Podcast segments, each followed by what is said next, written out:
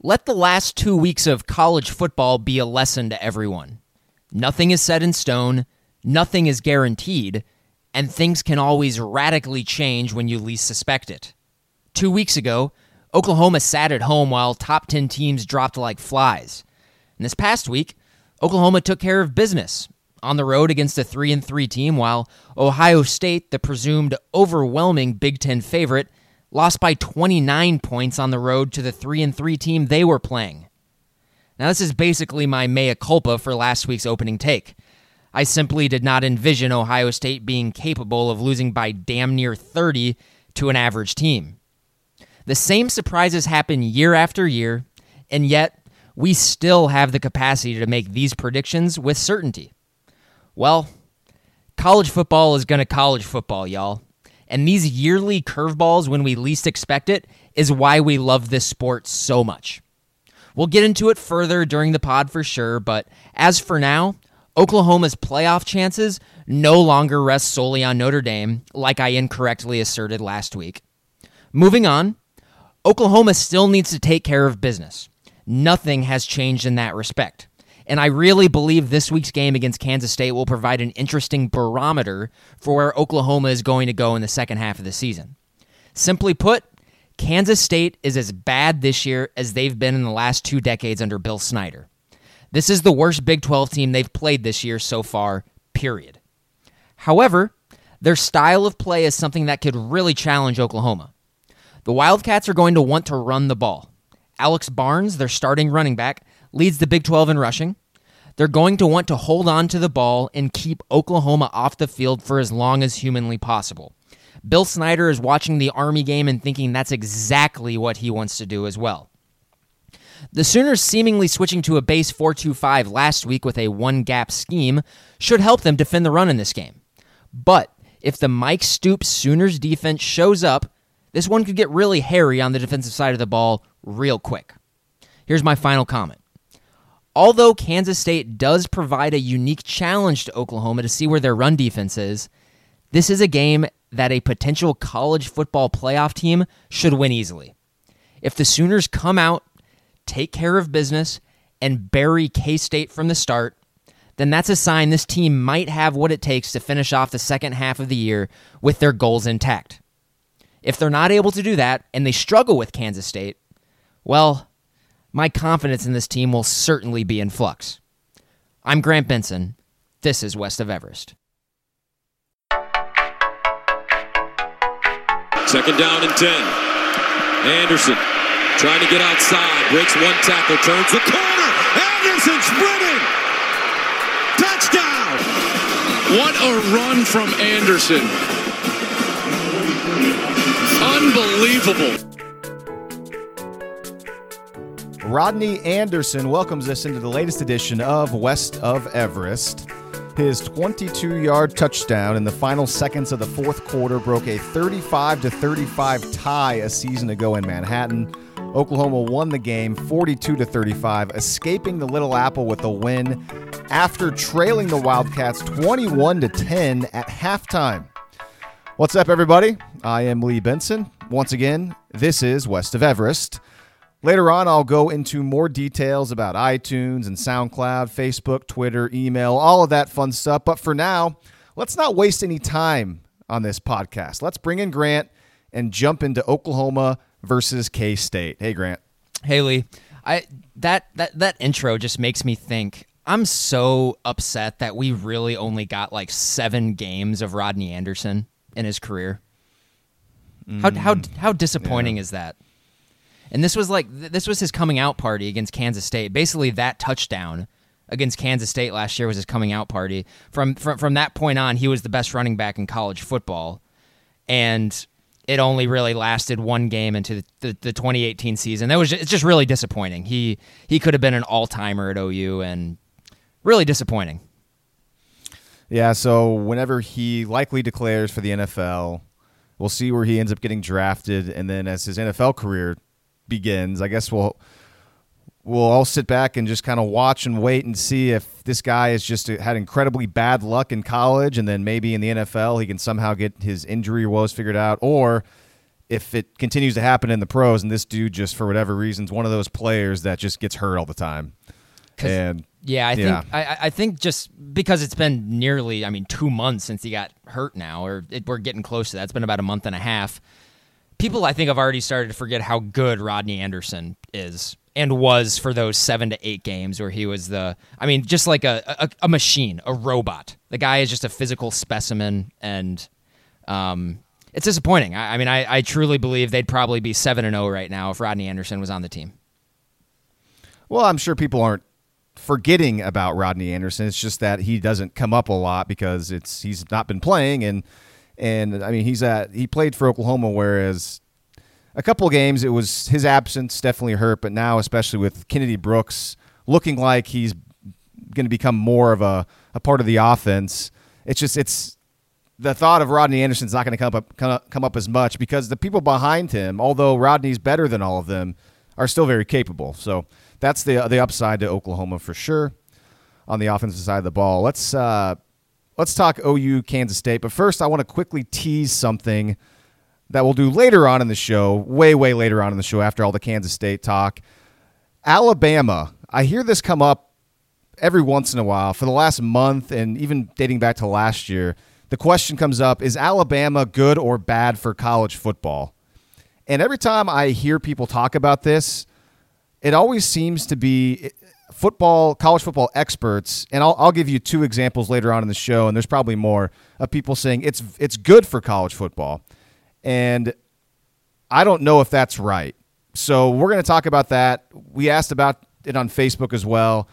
As as the show goes on, I'll make sure to check the Facebook West of Everest Facebook page to see if any of you out there have comments as well too we can talk about. So I just wanted to tease that right now. Alabama is their dominance good or bad for college football? That's later on in the show.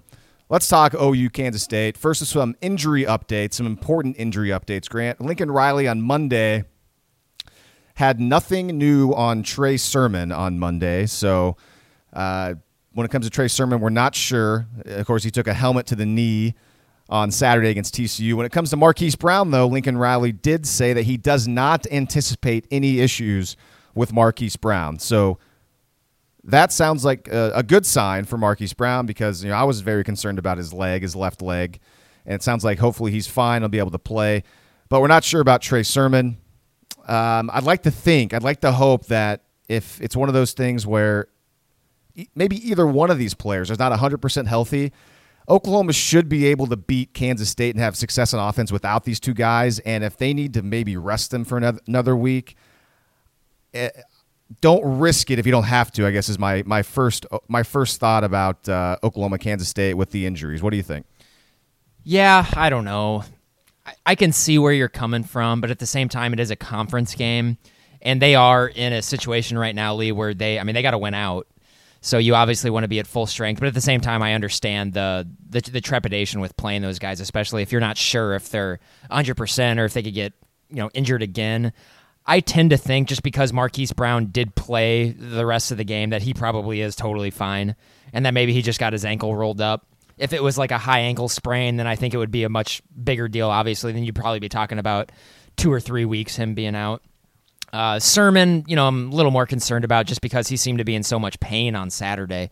So I this is a game where I, I think they probably could get by without Trey Sermon, but um, when you do that, you you're also acknowledging. I mean, they're they're very thin at running back now. They they have three healthy running backs. I suppose ah, that's not true. I suppose I, I- suppose T.J. Pledger is also healthy. Uh, so you know, if they had to, they they could go to that. But I, I'm sure they're they're planning on redshirting him, so they don't want to do that. Um, so I don't know. Yeah, I, I wouldn't be surprised if, if we see a whole lot of Kennedy Brooks and and Marcelias Sutton on Saturday. Yeah, uh, and hopefully they're just fine. It's just I'm sure they'll, they'll dress and maybe they'll kind of play it by ear and see how the game goes and see if they need him or not. But it just it would be terrible if if uh, they weren't 100 percent and they were in risk of getting further injured and they, they do. But the the OU training staff I'm sure will figure it out. So those are the injury updates. Let's uh, the first thing I want to do. I, uh, I guess second thing I want to do now is let's look back to last year. OU at Kansas State and Grant. I went back and looked at our rundown on the lead up to the Kansas State game in 2017, and I was pretty amused by the first question that I posed about the Kansas State offense against the Oklahoma defense. The question was, Who is Alex Delton, and should Oklahoma's defense be worried? Well, Delton ended up having a pretty massive game against the Sooners a year ago, aside from one terrible interception he threw to Jordan Thomas.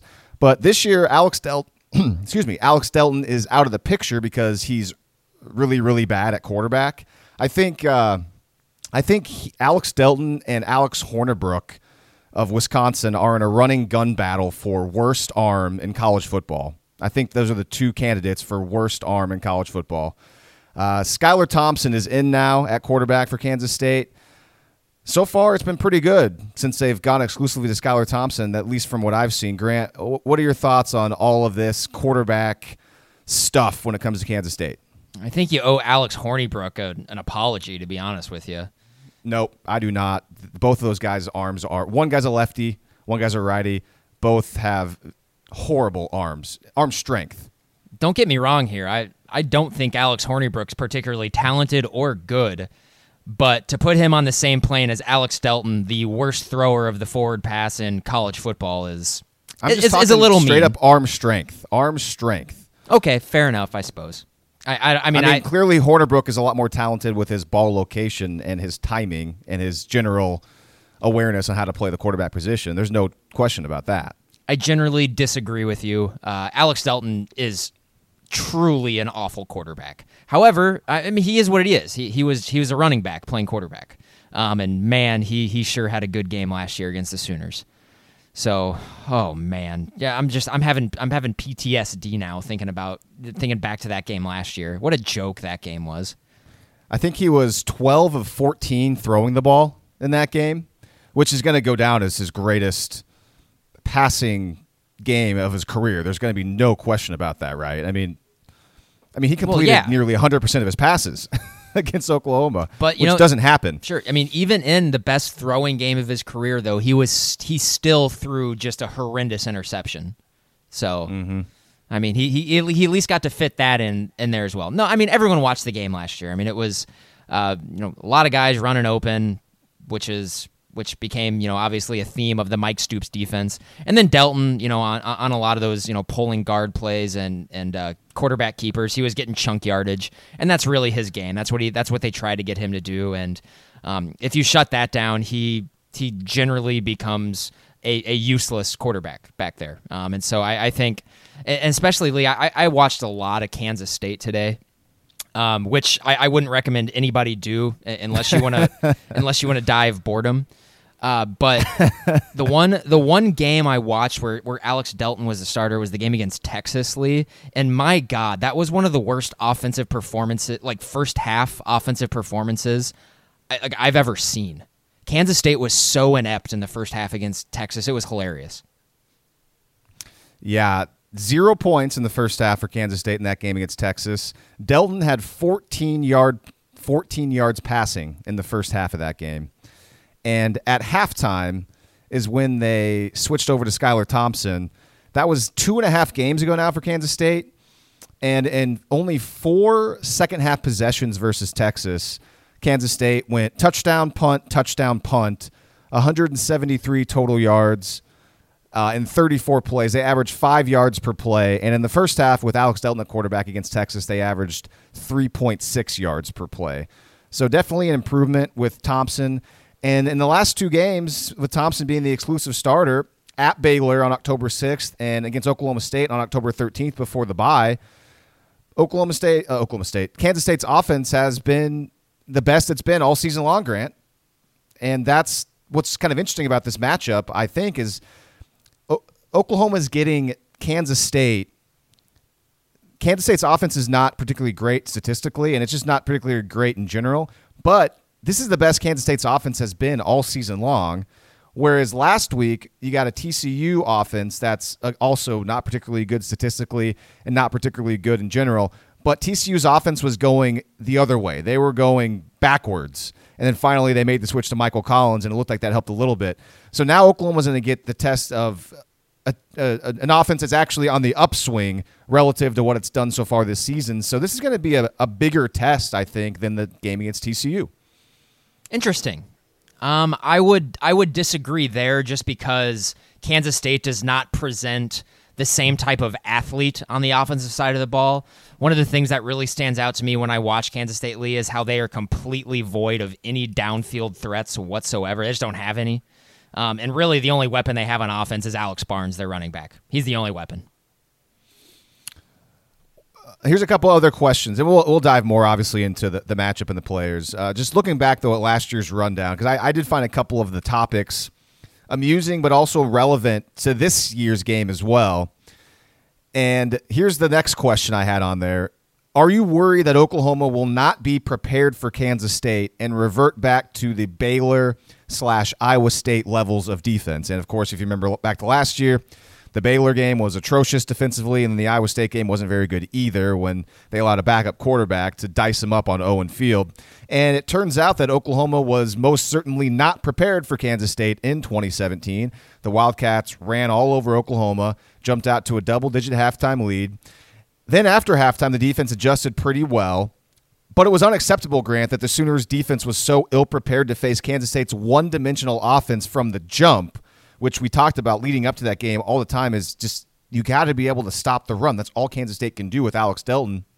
So, moving things ahead to this Saturday, October 27th, 2018, with Mike Stoops now out of the picture, what are the chances that Oklahoma will be more prepared for Kansas State's offense this season? I think the chances are better, don't you think?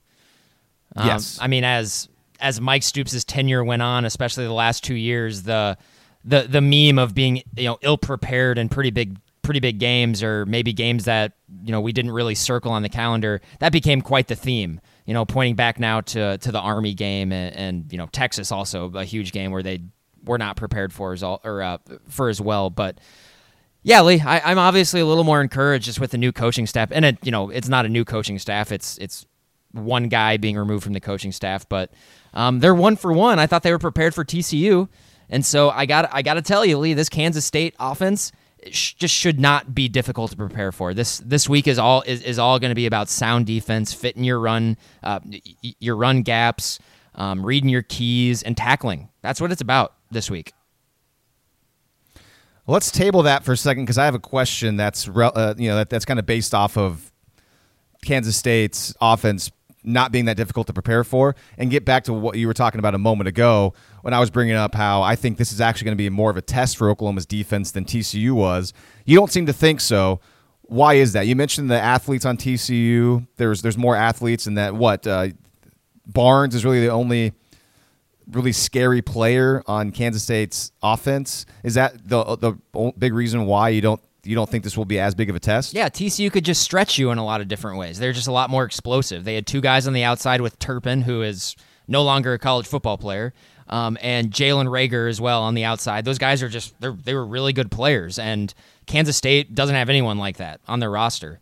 Um, they also had Darius Anderson, who really didn't get a lot of run on Saturday at all um, who could who could take it to the house at any time too. And then Shawn Robinson also starting the game. And I know he he didn't do much, but he was a guy who presented challenges with his legs, but probably not more so than than Skylar Thompson and Alex Delton uh, would.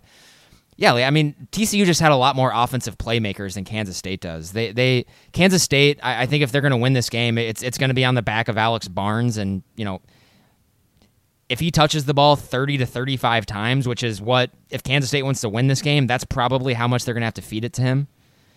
I, I, just, they just don't have anyone really on the outside. I mean, on the, on, on the broadcast, you'll probably hear them talk about Isaiah Zuber a little bit. He's just kind of a guy, but he just happens to be Kansas State's number one receiver. So, um, yeah, they they're they're really void of, of offensive playmakers. They really don't have a lot. They're all about being sound up front, getting a hat on a hat, and just giving Alex Barnes the ball and just let him eat, basically. So, and I'm not going to argue with that. I mean, I think there's obvious examples that you provided of TCU's offense being more dynamic, just having better players. Uh, Zuber is going to be their player that they try to stretch the field with. He has a, a long touchdown this year of 72 yards. I don't know what how that happened because I didn't catch that on tape. So it just shows I didn't watch enough tape. Probably it sounds like you watched a lot more than me, which uh, is good on you. So yeah, I mean, but he, he is he's a good player. I mean, I've seen a little bit of him. I mean, he's a guy that, especially against Oklahoma's defense this year. I mean, we've seen wide receivers that I mean, good wide receivers play really well, and guys that maybe you wouldn't expect would be good wide receivers look a lot better against Oklahoma's defense. Granted, now maybe it's different because Ruffin McNeill's in charge and, and Mike Stoops is not. I mean, Re- Jalen Reagor just had that one catch all game against uh, against Oklahoma for TCU. It, granted, it was a touchdown, and Turpin did have a big game. Uh, but outside of that, I mean, a couple big plays. Oklahoma's defense did play well, but um, yeah, you're right though. This Kansas State offense, and and you know, why has it been better recently? And I'll just have a couple numbers of you know to explain and just to to drive home that my point earlier is that Kansas State's offense again not particularly statistically eye popping, but recently they've been better. Uh, against Texas again in the second half, they averaged five yards per play, which is not great, but it's so much better than they were doing in the first half. And man, Kansas State could have easily won that game against Texas. They missed out on a touchdown early in the uh, on the last play the second quarter. Guy dropped a touchdown in the end zone, and that was even with Delton in. Uh, and then at Baylor a week later, Kansas State averaged 7.6 yards per play against Baylor. And, and granted, Baylor's defense is not very good, but they racked up 468 yards. They did exactly what they needed to do against a bad Baylor defense, and it was in Waco. Uh, and then also the most recent game against Oklahoma State, just 5.4 yards per play, uh, over 420 yards. So I mean, not not nearly as good as they were against Baylor, but Kansas State's offense seemingly has gotten better. And just compare that to earlier in the year where they played Mississippi State, averaged less than four yards per play against the Bulldogs at home. Uh, their best game to date before all of these was UTSA, which was 7.1 yards per play. UTSA, obviously a, a mid major team. They only averaged 4.8 yards per play against West Virginia and 5.4 against South Dakota State in the opening game, a game where Kansas State was lucky to get out of there with a win. So this is not a very good football team, as you made the case for, but I think this is the best they've played all year. Therefore, uh, put it this way, it would have been nicer if Oklahoma would have played them perhaps maybe earlier in the year. Granted, they would have had Mike Stoops, so therefore maybe it would have been a repeat of Delton last year because Delton had his best game of his career uh, against Mike Stoops' defense a, a, season ago, and and I'm just super curious to see with that one change if Oklahoma can be a lot more successful this year. Although it's not going to be Delton, it's going to be Skylar Thompson. Um, let's see. That I, I have one other question about the defense, and it goes back to what you were saying about how this is a, should be a pretty simple offense to prepare for, right? Is this the perfect situation for Ruffin McNeill's simplistic new defensive philosophy. Yeah, and that's kind of what I was getting at with with how the game is all about your run fits and playing sound defense because that's really what it was. Lee in the first half of that game last year, um, a lot of people forget. I mean, they they they weren't ready to play, but in that game, I mean, they were just they were just getting whipped up front by Kansas State in that game. There really wasn't. I mean, there wasn't a whole lot they could do except play better, which they did in the second half. Um, and so I, I do want to kind of revisit. Uh, you, you mentioned how, how Kansas State has struggled in a lot of their games. Uh, that Baylor game, which was a couple weeks ago, a game that they lost actually in Waco. Um, but they were they were pretty successful on offense in that game. Like you said, they averaged nearly eight yards per play in that game, and a lot of that came on really big explosive runs. Uh, from Alex Barnes, and I, I, they, they didn't have that full game on, on YouTube, so I was only able to see bits and pieces of it. Um, but a lot of it was was was Alex Barnes just kind of getting past the line of scrimmage because Baylor was really dedicating a lot a lot of guys uh, to stop to try to stop the run against against K State, and they really weren't able to. So Alex Barnes was able to bust off. I mean, I think he had he had at least three 50 plus yard runs. Um, so obviously they had a good game against a good game against Baylor. Baylor on you know on the flip side was really successful against their defense as well, but we'll we'll talk about that later. Um, and then again, Lee, I, I did watch the entire game that they played two weeks ago against Oklahoma State, and to me, especially on offense for Kansas State, that was a tale of two halves. It really seemed like in the second half they just they just wore down Oklahoma State. Uh, because for the most part, they, they, really weren't great on offense in the first half. They were pretty uh, pretty inefficient. Um, I went three and out a few times and, and weren't great once they passed the 50. I'm, I'm looking here. Um, they had a combined in the first half against Oklahoma State lead. They had a 30% success rate as a team, uh, which is bad. And then the second half, uh, they were up at 56.5%, um, which is very good. So Kansas State, yeah, Oklahoma State's offense let let them down in that game because Oklahoma State's defense held Kansas State to three points in the first half, but the Cowboys offense only managed two field goals. Yep, yep. And geez, uh, just a just a sidebar here. That was really the first time I've closely watched Oklahoma State. Taylor Cornelius is terrible. Like he's not good. That at was all. that was his. I think that was technically his worst game, which you know came at a bad time for him because the bye was coming up. But he's still the starting quarterback, which it tells me that the guys behind him, Spencer Sanders and Dru Brown, must not be must not be looking that great at practice to to usurp Cornelius, which is not not a great. I mean, with the freshman Sanders, you know, I know Gundy mentioned earlier this year he's not a big fan of playing freshmen anyway, so maybe that factors in a bit. But uh, the quarterback spot at Oklahoma State, at least this year, is not not very promising. and that was Anyways, just, get, yeah, yeah, you can get back to Kansas State though. Th- that was just a sidebar. Um, one thing, Lee, I noticed in the second half for Kansas State that I thought really kind of spurred, um, or at least kind of was the start of a lot of their offensive success. Oklahoma State early on on that first drive in the second half, they were able to get Kansas State in a third, uh, third and medium, third and long a couple times, and Skylar Thompson was able to sit back, um, go through all of his progressions. Then he, he took off scrambles because they, they didn't spy him. They gave him a lot of space. And they gave up two really big scrambles to Skylar Thompson that kept the drive going. And I I've noticed that with Skylar Thompson. That's actually the part of his game that worries me the most. He's a very savvy scrambler. Um, and I hate that because it's annoying. He's not particularly fast. He's not particularly athletic. He can run, so it's not um, it's he's not a statue back there but he's just he he picks his spots really nicely, and I think that's the best part of his game. And so watching him in that Oklahoma State game makes me think I, I really hope they employ a, a, spy on third downs against him because I, I, think he can hurt OU with uh, just scrambling with with how savvy he is with it. Yeah, just think in terms of third down against TCU last week when Oklahoma would go into that dime package at least again at least three times. I'm not sure it might have been four or five times and they played two man, and they had Kenneth Murray on the running back. From what I remember, though, I don't think they had anybody accounted for uh, accounted for the quarterback Collins and even Shawn Robinson because early in the game when they went to it. Shawn Robinson had to scramble, and it looked to me that Kenneth Murray had to break off of his man, the running back, to look back and see Robinson to come in and make the tackle.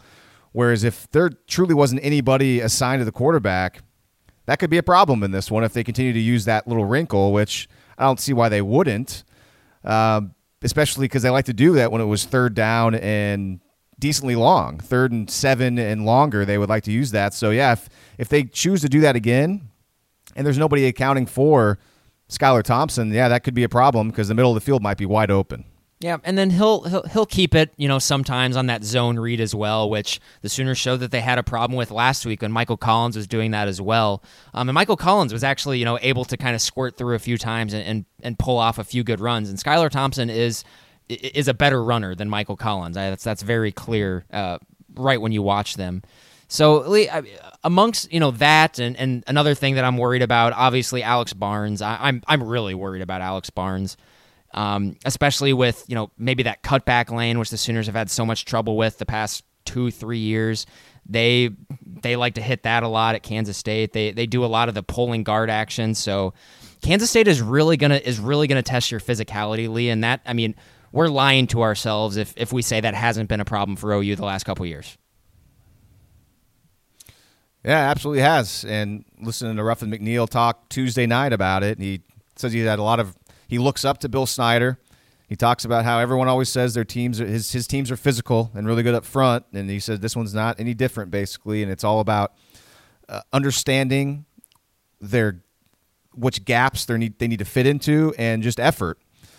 And I like the way the, def- the defensive line played against TCU with that even front, and this is going to be quite a bit of a test, especially considering that I guess Kansas State's offensive line early on in the year was not playing very well which was surprising probably to a lot of people because Kansas State famously was returning their entire offensive line this year. But apparently, one or two of the guys wasn't very good, so they subbed them out, and they've been better recently. And man, do they love to?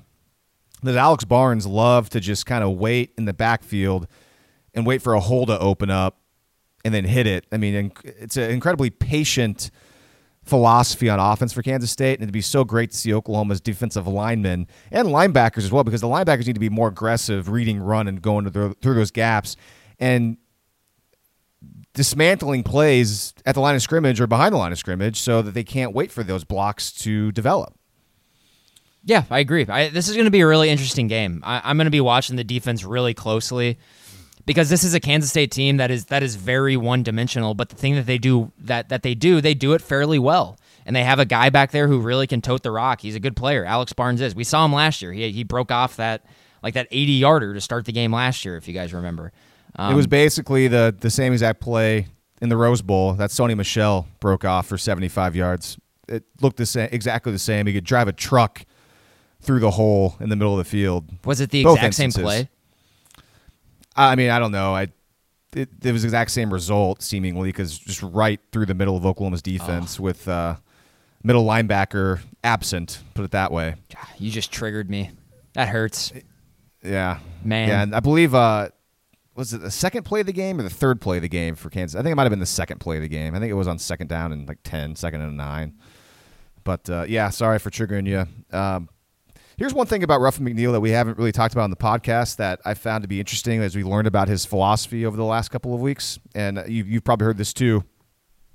For the TCU game, nothing new was put into the defensive game plan after Wednesday. And what Ruffin McNeill likes to do too is when you get towards game time, if if anybody on the defense is not comfortable with something or is confused by a call, he just pitches it. He just tosses it out of the game plan. Therefore, once the game begins, all 11 guys, or I guess it's more than 11 because they sub a lot, everybody's on the same page. Everybody's comfortable and confident in what the calls are going to be.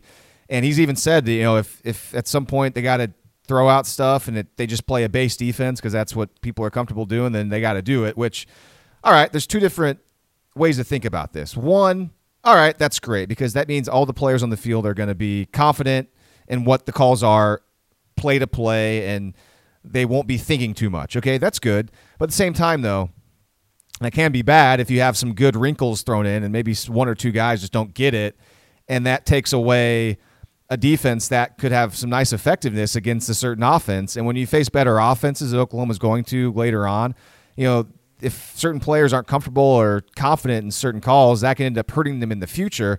But the upside, though, to this is that this is such a simple Kansas State offense. Hopefully, this again, this simplistic philosophy where if a player or two or more are not comfortable with something, and Ruffin McNeill says, "All right, we're throwing that out for this game," it's not going to be that big of a deal, and Oklahoma can be more, uh, can be a lot more fast which is another thing Ruffin McNeill likes to say is that whenever the players are thinking too much, he says whenever they have a cloudy mind, they're going to have slow feet. Well, hopefully that doesn't happen whenever they're confident in the calls and they'll have fast feet and be able to attack gaps and be able to make plays in the backfield. So, what are your thoughts on Ruffin McNeill's philosophy of setting the game plan and not really adding anything new past Wednesday and then tossing out certain things if if one or two guys or more are not comfortable with it? I think I like it just because it's it's better to to not be confused than it is to be confused. So obviously if there's plays in there that are a problem for for one or two or a lot of people on the defense, you don't really want to be calling those plays because it's probably going to end up in a bust. Um, as long as the offense calls the right play in that situation. Yeah, I, I like it. I, I think I I think we had sort of theorized that maybe some of their issues on defense were because they just didn't get what they were what, what they were supposed to do a lot of the times. I think Mike Stoops was trying to get was trying to get a little too clever by half with some of his coverages across the field. So I'm I would much prefer that they know exactly where they're supposed to be so they can just so they can just play fast defense. I, I think that's really what they've been missing a lot of. I think they have I think they have the athletic ability and they have the talent to go out there and just and, and play fast and, and, and take care of a team like Kansas State. Now, if you're talking about, uh, uh, you know, talking about playing West Virginia or Texas Tech, that's probably a game where you probably want a little more complicated stuff in there, and and hopefully that's stuff that you can add in, and, and people won't get confused with it. But for a game like this, I'm I'm fine with that, and I think that's probably the right the right thing to do, especially when you need to right the ship, um, like they needed to. And there was there was clearly something not working, um, and and I got to think that was a big part of it was guys just honestly not knowing where they were supposed to be at all times or, or being confused with the calls on the field or just not being on the same page with other guys on defense. So I like it. Anything, anything to simplify and make it easier on the defense so that they can play fast and physical. That's all I care about. I like it too. And then also you, you add in the one obvious new wrinkle against TCU was that dime package on third down where they, they ran out there, we'll say a handful of times, and Oklahoma had success doing it. And maybe since everything else was so simple in the game plan that, you know, you throw in this one different wrinkle, everybody can get behind it and everybody understands it because it's not that that much stuff to to think about. So you're like, okay, if, if I can wrap my head around this one new wrinkle, that shouldn't be that difficult. I, will figure out what I'm supposed to do here, and it'll be more fun. So, you know, okay, that's in the playbook now. Moving forward, everybody seemed to understand it. All right, they can use that if they need to.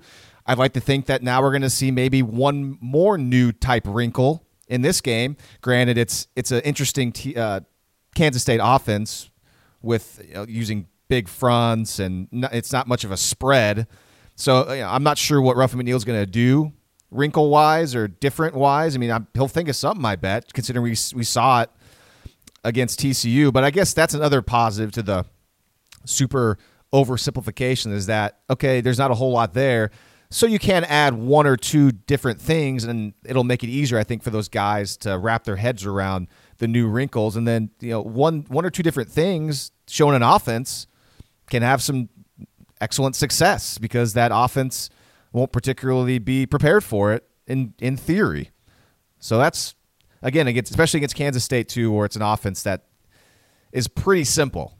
They're not going to try to trick you a whole lot. They're just going to line it up and and try to run the football. All right. Where are we on the show? Okay, yeah. Before we talk about the Sooners offense, let me thank all of you for the latest ratings and reviews that you're putting out there on iTunes. Some of the reviews and ratings have been negative, which is going to happen. You can't make everybody happy. But honestly, you know, if you're out there and you care enough to take the time to write something about the show, even if it is negative, that tells me that there's something about this show that makes you want to come back and consume it, which I think is is cool. Uh, but we do prefer those positive five star ratings and reviews on iTunes, of course. Everybody that has a podcast would prefer those. So uh, the more ratings and reviews, specifically the positive ones, the more it helps grow the show. So just throwing that one out there. If you're on Twitter, follow Grant at Grant Benson25. Follow me at Lee Benson News 9. Plus, you can like the show on Facebook. If you just search West of Everest Facebook, maybe in Google, you'll find it. Or if you just go to Facebook and search West of Everest, you'll be able to find the page. Uh, I put up a question today on Facebook to get some of your listener feedback about some of the topics on the show. Did it kind of late in the day, so I don't know if we'll get a whole lot of feedback. But uh, if you like the page, you'll be able to see those comments and questions, and you'll be able to contribute to the show in the future if you would like. And also, if you have email, you still like to use email, go ahead and reach out westofeverest at gmail.com. So to Oklahoma's offense versus Kansas State's defense. And here's how I'm going to start this. OU's offense is beginning to hit its stride this year. The line, the offensive line, it's gelling. You got Kennedy Brooks now part of the running back rotation, it looks like. Kyler Murray is still playing tremendous football. But when you look back to last year, Kansas State was able to hold Oklahoma to just 10 points in the first half in Manhattan. So perhaps the Wildcats defense knows something about a Lincoln Riley offense. Grant, can you imagine Kansas State holding the Sooners to just one touchdown in the first half this upcoming Saturday? I mean, lots of stuff can happen. It's it's very unlikely, but you never. I mean, you never know what could happen. The Sooners could get down into the red zone and turn it over a couple times. It could be an Army game situation where the Sooners only have the ball three or four times in the first half. Uh, but to answer your question, no, I, I, find it I find it incredibly unlikely for, for Kansas State to hold them to one touchdown, and I, I, w- I would put the odds at, at very close to zero. I think it's incredibly unlikely as well and and you brought up the reasons why it it could happen. I mean, go back to the Oklahoma State Kansas State game. A touchdown was basically not taken off the board by Oklahoma State or an Oklahoma State touchdown because I think it would have been an incomplete pass, but there was a deep ball that Oklahoma State almost completed and the cornerback for Kansas State, whose name is escaping me, their best uh, Shelley, Duke Shelley, I believe, uh, had uh, just an incredible interception where the ball just kind of materialized in his arms and he was able to get his feet down. And it kind of reminded me of, of a way of last year's OU Kansas State game where Mayfield was picked off in the end zone on a pass attempt to CeeDee Lamb that was just miraculously caught and somehow intercepted, keeping his feet in bounds. Can't remember who the player was who made the play. This is DJ Reed. Okay, DJ Reed, which was just uh, partly of why Oklahoma was held to just one touchdown in the first half. A very fortunate, lucky play, and Kansas State got one of those against Oklahoma State in the first half. And then Shelley got another interception later in the game to kind of seal the game away. And he's he's he's one of the best players on this Kansas State defense. So he's a player that could make some plays, but uh, yeah, you got to think that it's going to take some incredibly fortunate instances by Kansas State's defense to, to hold this team down, or some some real nice time of possession plays by Kansas State's offense to keep the ball away from Kyler Murray and company. Because uh, yeah, the ten points last year in the first half for for OU against Kansas State was incredibly stunning, and I remember being at that game and thinking, man, this is this is weird. And is Oklahoma going to lose to Kansas State? Man, I mean, because Kansas State at the time, I believe, was very similar to what they are now. I mean, I think Kansas State was either three and three or three and four at the time. That was not a very good Kansas State team, and Oklahoma almost lost to them. So, uh, I'd like to think the Oklahoma offense, though, and you made the point last podcast, they've played the best defenses already in the Big 12. There shouldn't be a defense or there, that can hold Oklahoma to under 50 moving forward and that includes Kansas State. Yeah, Lee, and I know these uh, these segments on the show this year for you know on the offense has basically turned into us just fawning over the offense and, and talking about how the other team has no chance. But Lee, I mean, the same thing is going to happen in this game. Uh, Kansas State doesn't have much of a chance against Oklahoma's offense. Um, I'm looking I'm looking through their ancillary numbers here in S and P, trying to find anything that they do well on offensely or on defense. Um, and the one thing that they're that they're pretty good at is just limiting explosive plays, and that's it. But Lee, Kansas State, they are 123rd in the country in defensive success rate. They're giving up a successful play nearly 50% of the time. That's awful. OU is about to eat on Saturday. They're going to do whatever they want against Kansas State on offense. So you're saying all these incredibly negative numbers about Kansas State's defense, yet this Kansas State defense held Texas to one, I think, one offensive touchdown.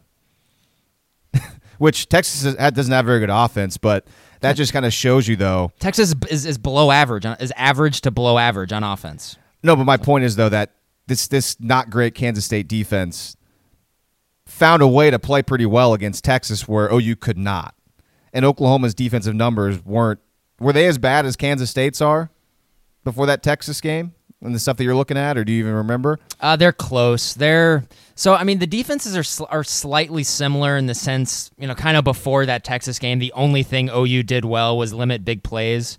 Uh, kind of like Kansas State, OU was a little better at it, but OU was quite a bit better in the in the success rate area. I think they were kind of around like 80th or 90th in the country, not 123rd.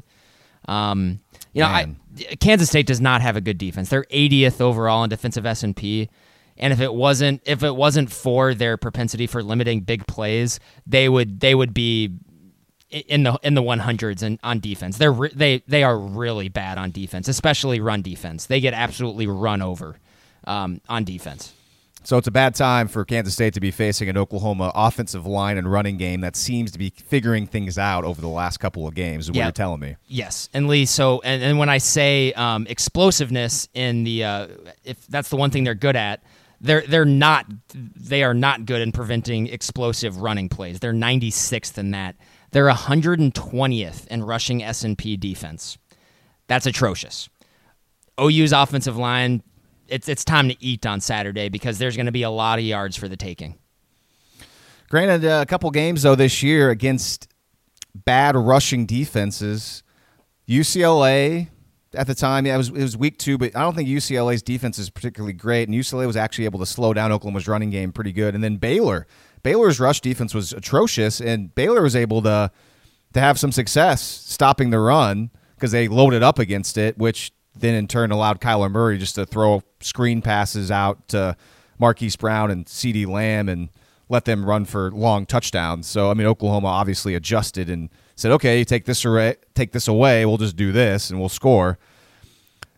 But uh, I'm just trying to think of ways to to give Kansas State a little bit of credit. But that's the thing. Okay, so you know, you and I we like to to look at the tape and you know you go into the, the numbers a lot and we, we try to to be football savvy and football smart when it comes to these game previews. But it's gotten to the point now, Oklahoma's offense is just so good.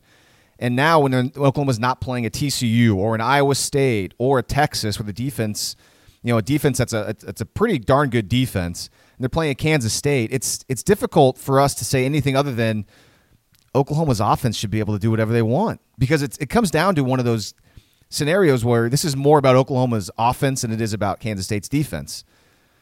And it's just difficult to find ways if Oklahoma's able to have so much success against all these other defenses, then how the heck can Kansas State slow it down or prevent Oklahoma from scoring a lot of points? It just doesn't make any sense.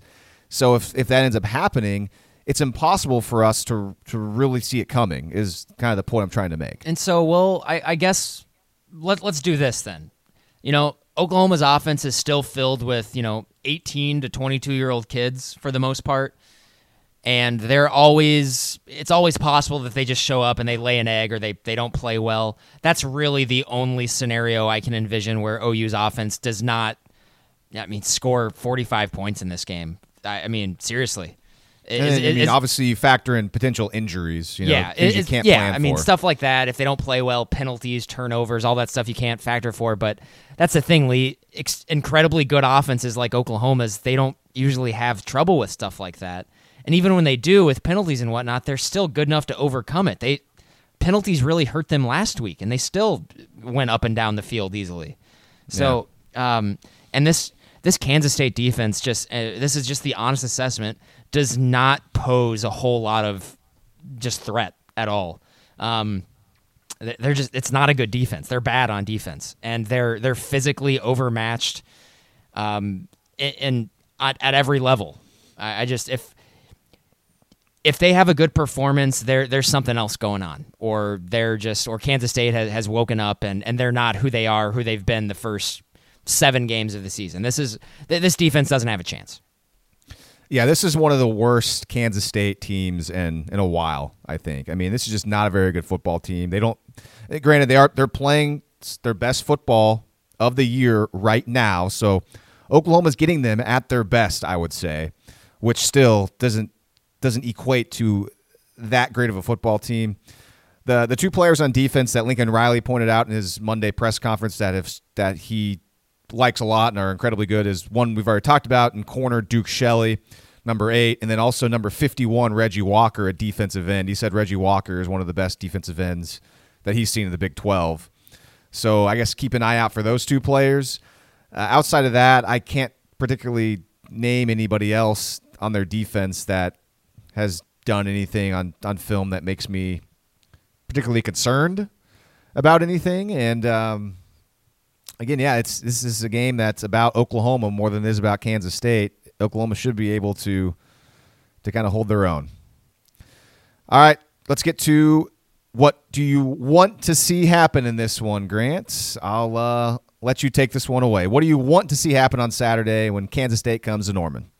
Well, first of all, Lee, I would like to see a continuation of of the positive defensive vibes that we saw last week, um, especially especially with their run fits and, and, being disciplined in the run game as well. Because I thought they did a pretty decent job of that last week against TCU, and and like we mentioned earlier on in the podcast, that's just going to be insanely important here against Kansas State because uh, that's really the only way they can beat you uh, on the ground with Alex Barnes. Um, so and also you know with Skylar Thompson be, being you know kind of a savvy runner himself as well. So I'd like to see that. I'd like to see an emphasis put on uh, keeping contain with your gaps because I know Alex Barnes is going to is is going to want to hit those cutback lanes, and Skylar Thompson as well is going to want to keep it on those zone reads every now and then. Um, pass rushers I would like to see keep contained as well because I, I, can absolutely envision them leaving the field, the middle of the field wide open, and Skylar Thompson just taking off. That's that's really the thing that worries me the most is them is is getting Kansas State in third and long, and then and then uh, Skylar Thompson being able to pick up a cheap first down with his legs.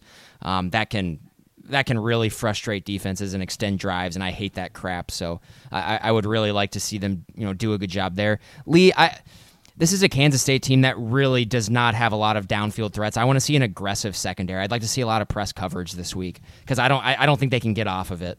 Um, and also, I, I you know this is going to be a theme that we say for the rest of the season. Really, uh, heat heat Skylar Thompson up. This is uh, on passing downs. This is that's not where Kansas State wants to be. And they, they give up a lot of sacks. They're they're not great in sack rate. So here I have a I have a stat for you actually. Of course I do. Like always. Lee, they're 107th, or I'm sorry, 115th in the country in sack rate. They give up a sack, Lee, 9.5% of dropbacks. That's like a lot. That's surprising. That's a like, lot. yeah. When you watch them play, they they want to get rid of the football quickly. It's it would seem they want to they have that quick passing game because they don't want their guys to stand back there and and survey the field because they know that Thompson and then Delton when he was playing are not not great at that. Yeah, and That's they surprising. do. Yeah, and you know they do have a stud left tackle. Dalton Risner is probably the best left tackle in the Big Twelve.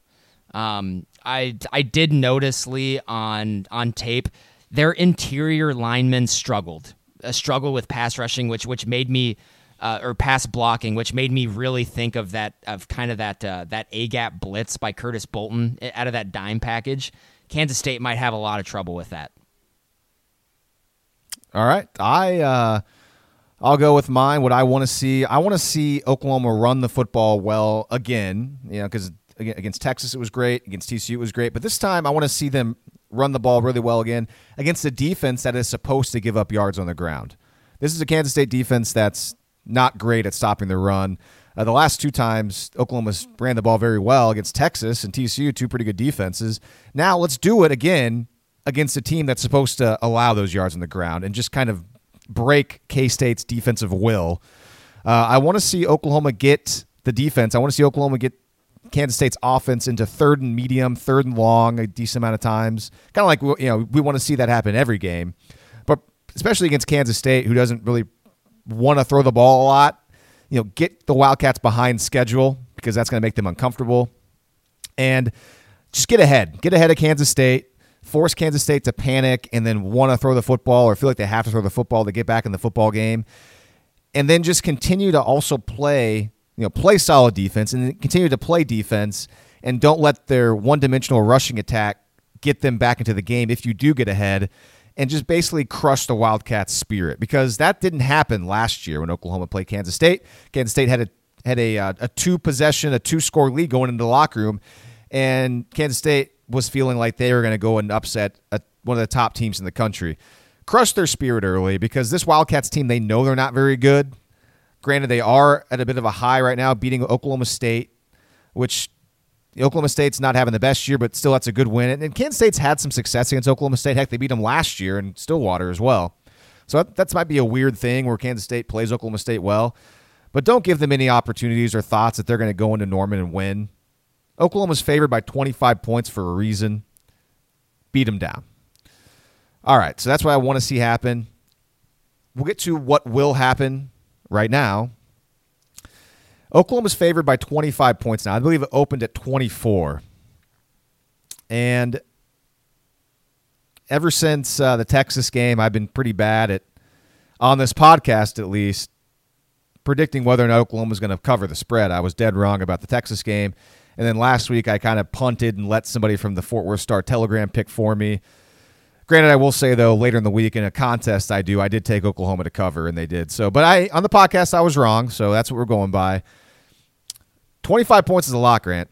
Twenty-five points is quite a bit. I think Oklahoma will be able to run the football like I, I want to see them do it's just it's difficult for me when knowing Oklahoma has max motivation because Oklahoma knows the Sooners need to win out to have a chance. They just saw Ohio State go down, which should give Oklahoma even more excitement and feelings of like, okay, even though we don't technically control our own destiny right now, we're about as close as we can be to controlling our own destiny because Oklahoma wins out and then gets another chance potentially maybe to, to beat Texas or anybody in the Big 12 title game. You have that extra game where you can get the win and and Oklahoma can feel pretty good about themselves. And and now you have throw in the fact too that the defense played a little bit better against TCU and they have a new coordinator in there and there's there's hopes of like, oh, maybe the defense actually is going is going to give us a chance to win and, and not absolutely kill us like it has in, in big games the last two and a half, three years. So there's a lot of positives for Oklahoma. So I'm going to go with what will happen. I think Oklahoma does cover this number. I think Oklahoma, and this is more of me betting on Ruffin McNeill being in charge of the defense now, and more betting against. Uh, you know, if if I'll say it, if if Mike Stoops was still here, there's zero chance with this Kansas State team coming in, knowing what they did last year against Oklahoma's defense. There's zero chance I would lay that kind of number because I would feel like Kansas State would be able to score and control the football. But now with Mike Stoops gone, I think Oklahoma's offense or defense might be a little more prepared than they were last year and will be able to slow down that one-dimensional Kansas State offense. I'll say Oklahoma wins this game 55 17. Grant? That certainly is a blowout. Um, Lee, three years ago, after they had lost to Texas and, and the Red River shootout, they had a bye week and then they went to Manhattan to play Kansas State. Uh, that was the that was the first year they went to the playoff. Lee, OU won that game fifty nine to nothing. Lee, this Kansas State team is is very similar to that Kansas State team. They're they're they're very analogous teams. I just I'm I think Oklahoma should win this game and I think they should be able to name their score in this game. I can't shake the feeling that I think Kansas State is going to have um, considerable success running the ball. I can't put my finger on it. Watching some of that Baylor game and some of the the runs they were able to break off sort of concerned me. Alex Barnes is a good player. It doesn't seem like the first guy ever brings him down. This Kansas State team is really going to test OU's physicality. Now, I don't think Kansas State has the firepower to win this game, not in the least bit at all, without a lot of help from Oklahoma in that respect. But I, I, I think OU's going to give up some points in this game, and I think we're going to be kind of disappointed. Now, I'm hoping I'm wrong, obviously, um, but I'm Lee. I'm going to go with 49 to 28. I think they'll win this game. They're going to get close to covering. Um, I, I think they're going to score a vast majority of the time they have the ball. They're, Kansas State's not going to pose much of a threat on the defensive side whatsoever. But I, I, I, see some some warts popping up for OU's run defense in this game. I, I just I I really think Kansas State's going to be able to scheme to get numbers advantages, and they're probably going to they're probably going to be able to break off a few long ones. I think. Yeah, yeah, I think that's a that's a pretty good prediction, and and I'm going to amend mine actually a little bit. I, I think I shortchanged Kansas State. I'm going to give them another touchdown, so I'm going to say 55-24. Their offense again, I've I've said it multiple times this podcast. This is the best Kansas State's offense has been playing all season long. And even though I, I am encouraged by the the improvement in Oklahoma's defense, it's still an Oklahoma defense that struggled for the the most part this year. So and holding and Le- Kansas State to only two touchdowns, actually, yeah, that seems kind of ridiculous. I, I'm going to give Kansas State three touchdowns. And I think Lee, if if OU comes out and just and and and takes Kansas State to the woodshed and you know really just kind of shuts down their offense, I'm gonna get so annoying with how like with how big my head is because I'm gonna start getting really excited about this OU team because I think um, because this offense is just as good as last year. I, I mean, it's I cannot believe that that is the case, but it is. Every single metric proves it and confirms it. This offense is so good. It's so good. Um, and if they could just pair any sort of competent, and I know we've been saying it for two years now, but if they can pair any sort of competent defense, um, this is a juggernaut just waiting to happen, Lee. And a, a competent defense, Lee, shuts down this Kansas State offense. I agree. Let's move on to the rest of the show. So that's our OU Kansas State preview. Hopefully that was uh, interesting enough for everybody. I thought I thought we had some good stuff. Let's go down to the Big 12 games this week. So here's here's just a little rundown for the rest of the way. We're going to do Big 12 games of the week coming up. It's probably pretty quick. We're going to cross them off, the part where we cross off teams from uh, winning the national championship. And then we're going to talk about if Alabama is good for college football. And then after that, we'll get to the picks. So if, if you want to hear us talk more about college football in general, we invite you to continue listening. If not, if you're good, we understand you have a, a busy day ahead of you and podcasts are, uh, you know, that's the best part about podcasts. You can turn them off whenever you want. So that's what's going to go on for the rest of the show. We'll start with the Big 12 games. Thursday night, pretty intriguing matchup. Baylor at West Virginia. West Virginia, a 13 and a half point favorite. We're going to save this game for our pick section against the spread. The other Big 12 games, uh, this one's interesting too. Texas Tech at Iowa State. at 11 a.m. on Saturday. Iowa State a three and a half point favorite. Uh, the Cyclones, the Cyclones defense will definitely get a test against Texas Tech, and with Brock Purdy in there, Texas Tech's defense has not been very good. In a weird way, I mean, could this be a high scoring game? I, I think it could be. I mean, if Texas Tech's offense can kind of figure out Iowa State's defense, I mean, heck, Oklahoma State's offense can still figure out Iowa State's defense. So some teams can figure it out. But uh, that's an intriguing matchup. That Oh, yeah, I'll I'm- certainly try to watch. I'm all in on this game. That's that's absolutely my 11 a.m. game that I'm watching. I I, I really Iowa State's just a lot of fun to watch. I, I love watching them play. Yeah, I agree. They're a Um, fun team to watch. And yeah, and you know Alan Bowman is back for Texas Tech as well, and so their offense took off when he was there, uh, or when he was healthy, and he's back now after a, I think he had a collapsed lung, which is crazy. Yeah, he had something bizarre. Yeah. Uh, two o'clock. T. Oh, you have more? Uh no, just I, I mean I I like Iowa State in this game, but I this game could get weird for sure. I think it's gonna be a really entertaining game. Yeah, it's gonna be difficult for me to not like Iowa State in any games moving forward. I just think, I mean, is there any question that they're probably the best three and three team in the country? I, I just they're that loss to Iowa. I mean, Iowa I guess is in the top twenty right now, and Iowa's clearly a pretty good team this year. But man, if if that game was later, like if Iowa State played Iowa Saturday, I, I just I don't I don't see Iowa winning that game. I just don't, I'd probably especially be with Iowa State's game. quarterback. Being Iowa's a little, little Iowa's defense is legitimately great, like top ten in the country. Good. Yeah, it's it's it's having a great, a great year, and that's why I'm just confused why they were able to give up points and yards to Wisconsin, who's down this year. That's I'm pretty sure that game was at Iowa too, so that didn't make any sense to me. Um, all right, two o'clock. TCU's at Kansas. All right, whatever. Uh, Seven o'clock. I'm taking Kansas to cover in that game, aren't you? I feel like that's almost like a that's that's a cinch. Kansas is getting 14 points. Kansas Ac- is plus 14 in Lawrence. Actually, I don't know if it's ever a cinch to take Kansas to cover. Yeah. Uh, but Uh, I mean, TCU kind of feels like they're falling apart, right? Yeah, but now they have Michael Collins playing quarterback. He's clearly a little bit better than. I mean, I'm guessing Collins is going to play instead of Robinson moving forward, right? I mean, he I mean, looked. Oh yeah, yeah. Uh, Robinson's out for the year. Did you not see that? Oh no, I didn't see that. yeah, he's Okay, getting he's so getting surgery on his shoulder. So, um, he's well- got more upside than Robinson at this point. I think. well, think. I mean, you you remove KaVontae Turpin from that offense. Or, I mean, from that team, and oh, generally, yeah, that's a good point. TCU doesn't score last week without KaVontae Turpin. Like, I mean, I don't. Yeah, that's a good point. I mean, it, it's still, it's is arguable. Kansas, you though. you can argue that they wouldn't have scored. Yeah, I'm I I'm still not envisioning Kansas being able to really pose much of a threat on the offensive side of the ball. Um, but yeah, I mean, I I would be thinking long and hard about Kansas in the cover there. And the last game in the Big 12 slate, we're not going to have this in picks, but I mean, this is Texas at Oklahoma State, seven o'clock. The Longhorns, Grant, only favored. I think I, I think they're up to three and a half point favorites now on on here. I have them as three point favorites. So a little bit of money coming in on Texas minus three. It's gone to minus three and a half.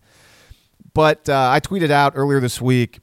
Uh, you know, think about the top ten. You know, Texas is ranked number six in the nation. Think of the top eight teams. What's what's OU right now? Eight, I think. Yes. Of of of the top eight teams in the country, I think Texas is the only one of them that would be favored by less than a touchdown against Oklahoma State in Stillwater. I think even even LSU, who struggles struggles on offense at times, I think would still be getting a touchdown at Boone Pickens Stadium. That just tells me that Vegas does not believe in this Texas team, and I don't blame them.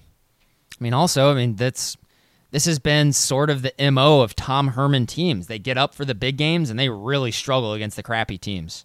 And not not to say Oklahoma. We I guess we don't know if Oklahoma State is, is crappy yet. Um, but that that team that I saw against Kansas State uh, that I was watching today, that's not a good football team. Um, and that's if if I mean, Texas should absolutely win this game by double digits, and if they don't, then I won't be surprised. But Oklahoma State, they they sort of have the feeling, much like TCU, of a of a team that's kind of fallen apart. Yeah, I, at the same time though, I I'd love to to take Oklahoma State in the three and a half points in this game. I just don't I don't know. I Oklahoma State has not been good at home this year, and Taylor Cornelius is is just not. He doesn't get me excited, and, and Texas has a good defense. And when he plays against teams with good defenses, he just he's he's very limited. And I mean, Oklahoma State's going to try to get the ball to Justice Hill, and I don't. I mean, I don't know. And so, if push comes to shove, I'd probably even even though Texas seems to be better whenever they're underdogs, I'd still probably lean towards Texas laying the points here because really, I mean, got to beat Oklahoma State by a touchdown. I I don't like really either one of these teams uh, right now. And so it's just I probably won't even even play this game, and I'll just kind of watch it and see what happens. Oh So, yeah, I'm not. I'm not touching this game at all. At It's all. too- I, too I have- wonky. I have no idea because I mean I, I I really think Texas should win by double digits, but I don't. It wouldn't surprise anyone, obviously, if Oklahoma State came out and beat them. So No, um, not at all. No, not at all. Especially last year, Oklahoma State. I mean, it was really low scoring, but Oklahoma State went into Austin and beat beat Texas last year, which was a, a very ugly game. One of the most one of the ugliest games I've ever seen.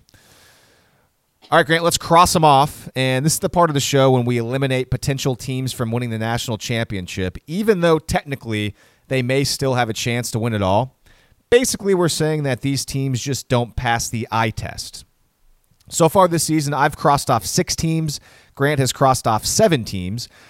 By now, a decent amount of the teams are obvious cross offs because they've lost twice, but that doesn't mean we didn't cross them off way before those two losses. For example, following week one, Grant crossed off Washington.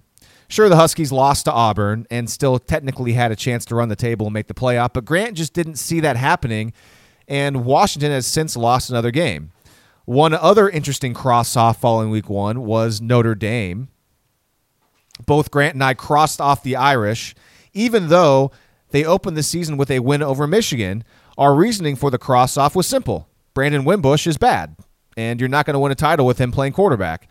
Well, once Ian Book was inserted into the starting lineup a few weeks later against Wake Forest, both Grant and I did the unthinkable. We uncrossed off Notre Dame.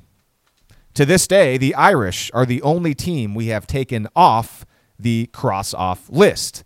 So now that you've gotten a little background on this segment, in case you haven't been listening to the podcast throughout the season, we've reached week nine, and I've got one team on my cross off list that still has a legitimate shot to reach the playoff and win the national championship. Actually, maybe two teams on my list. I guess we'll get to it.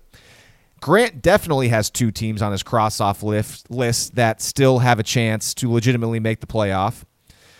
Grant, so we'll start with you. First off, tell me the two teams on your cross them off list that still technically has a chance to make the playoff and win a title. And then let me know if you'd like to uncross off any of them. well, I mean that would have to be LSU and Texas, right? And Right. and cer- no, I will certainly not be crossing either of them off. They are they have no chance. You will not be uncrossing them off. Okay, to, yeah. To say they have no chance, I guess is kind of hacky because they they theoretically do have a chance. I'm just saying they don't have much of one. They're they're they're two teams that are very limited, um, not efficient on offense by any stretch of the imagination. Two good athletic defense. LSU's defense is great. Texas's defense is very good. Um, but they're they're just they're so limited at, at quarterback and on offense that I in fact I would I, I would take Texas Texas's offense over LSU's actually. Um, so I, they're just. Oh, I wouldn't. They're th- those are wouldn't those are two teams that are just very inconsistent uh, and average to bad on offense. And so the other teams on Grant's cross off list, we mentioned Washington earlier. Uh, Grant crossed off Auburn pretty early. Did you cross off Auburn after week one? Yes, Even I, though they um, won? Actually, I'm not sure. When did I cross You, them you- off? you crossed off Auburn after week one or two. I mean, you crossed them off pretty early. I think before they even won, uh, even even lost a game. I think I no. you were- I, I crossed them off after they lost to LSU because I my Okay. my my reasoning was that their schedule is just too brutal and there's no way they they went out from it. So Yeah, because I, I ended up crossing off Auburn later just because I, I kept them on just because, even though after their, their first loss, just because they technically could have ran the table. But yeah, I'm with you, though. Their schedule was too brutal. Uh, also, Penn State's on both of our lists, uh, Wisconsin, obviously, on both of our lists. Uh, you convinced me to cross off West Virginia last week, which I, I followed you. Uh, so we have the kind of the same teams. The, the I'll, I'll go to me now. Uh, I say there's there's two teams maybe two teams on my list that still have a chance. The one obvious one is Michigan. I crossed off Michigan after week one. And technically, West Virginia still has a chance because West Virginia could run the table. And that means they would have beaten Oklahoma and then, you know, whoever. Oklahoma and the Big 12 Texas, title game. presumably twice. One of those teams, presumably Yeah. twice. So West Virginia still technically does. Uh, I just the way that their offense looked against Iowa State. I mean, Iowa State's defense is very good. We talk about that all the time, but Oklahoma was able to figure out Iowa State's defense. I mean, this year and last year, and move the ball and score points. Will Grier and that offense could not. And uh, granted, they got to play Iowa State with Purdy at quarterback, who's a little bit more dynamic than Kempt and uh, Zeb Noland. But still, I'm just uh, the eye test. It that that did me in for West Virginia. Eh, I don't think Uh, I don't think Purdy had anything to do with West Virginia only having 150 yards total in that game. Oh goodness. So yeah, Michigan has been the the the talk of the town recently after their win over Wisconsin, and then of course after the win over Michigan State. So you think, hey, you know, maybe I should uncross them off. Well, I'm not going to. I think Michigan is fool's gold. I think they have taken over the the spot that of of my uh, my disdain. Like last year when I kept railing against Penn State.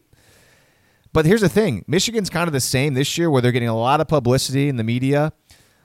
But that Penn State team, I think last year was better than this Michigan team. Penn State was was above average on offense and very good on defense. And this Michigan team is very good to lead on defense, but merely average on offense, in my opinion, because they're very one dimensional.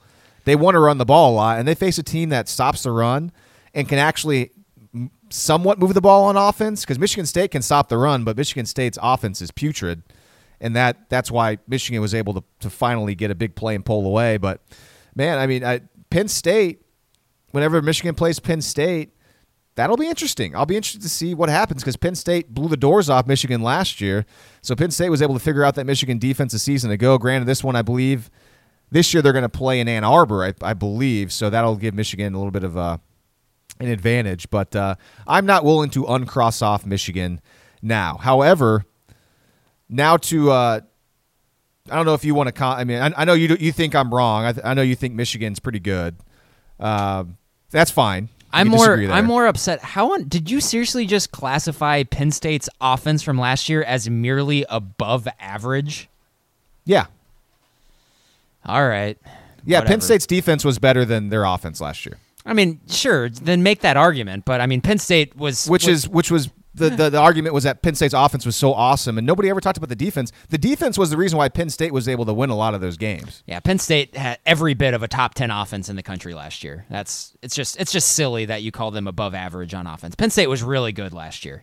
They lost two games by a total of like 4 points and they pretty much killed everyone else. Penn State was really good last year. Yeah, I mean they're they're a good team, but they were uh, they're a bit they're a bit fraudulent, just like how Michigan's a bit fraudulent this year. Uh, all right, cross them off. Any any teams you're going to cross off now that uh, week eight of college football? I, what are we? Week eight or week nine? I can't even remember anymore. The the season's flying by.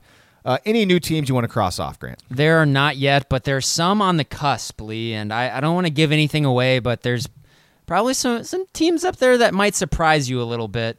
I'm sort of I'm sort of workshopping some stuff here because if we're really talking about who has a chance to win a national championship, I feel like that that list gets gets very very short. So um, you know, it's it'll be interesting going forward for sure. I don't have anyone this week, but as November rolls around, there's going to be a lot of, you know, a lot of consequential games in November. So we'll see going on. But I, I don't know. I think I think my list so far is pretty good. I'm just I'm just happy that I have LSU and Texas on there because it's right. All right, so if you listen to this podcast on the regular on a regular basis and you make it to our cross them off segment, you know that um, I really wanted to cross off Ohio State after the the game against Minnesota, and uh, Ohio State then one week later loses in blowout fashion to Purdue. So you know what I'm going to do? Even though Ohio State still technically has a chance, Ohio State, I'm crossing you off. You are not as good as you have been recently on defense. And even though the offense is very good, boy, throwing it 70 something times and, and not being able to capitalize and score that many points against the Purdue team, that's just, it's Purdue. I mean, they're not that particularly great. That's a huge red flag to me. So, Ohio State, you're getting crossed off. Man, I I'm hope going to cross right. one more off. I hope I'm going to cross so one right. more off too. And uh, this is this is actually not that big of a deal because I wouldn't be surprised if you follow my lead after I cross this team off. But this is a team that's now in the top ten, and they're going to be a, a, a definite cross off after this Saturday. But I'll just go ahead and cross them off ahead of time right now. Florida, I'm going to cross you off. You don't have a chance. Yeah, that was one of the ones I was thinking about, but I, I was kind of sticking to our mantra of we're only going to con, you know consider teams that are that are considered like national title contenders, Yeah. and I don't think Florida has ever reached that. Um, now, if they do, if they beat Georgia this weekend, I think they'll be vaulted right into that discussion.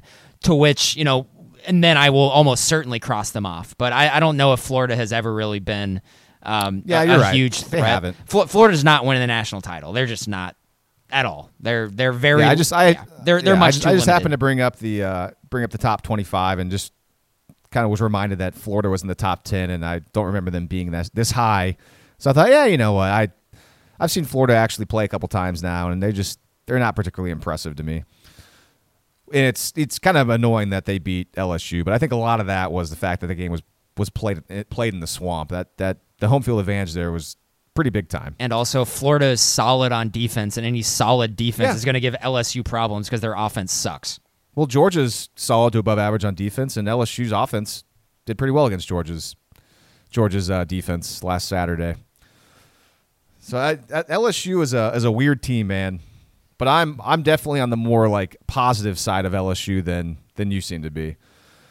Uh, but but you have admitted on this show before that you have a weird like bias against LSU. I do. I, I just I, I hate the way that their program plays football. They they've they've never put a competent offense on the field, and yet they still have two national titles in the last fifteen years. Pisses me off.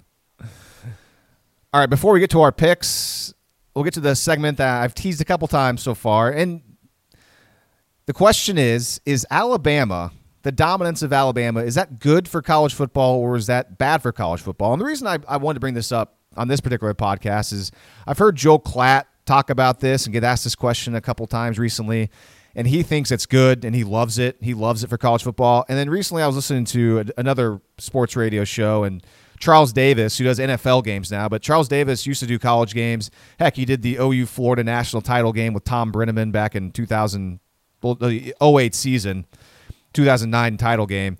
And Charles Davis was asked that same question. And Charles Davis was on the same side as Joel Klatt, saying that he, he thinks it's great for college football. It's very positive. And Grant, you and I, we text about this every once in a while.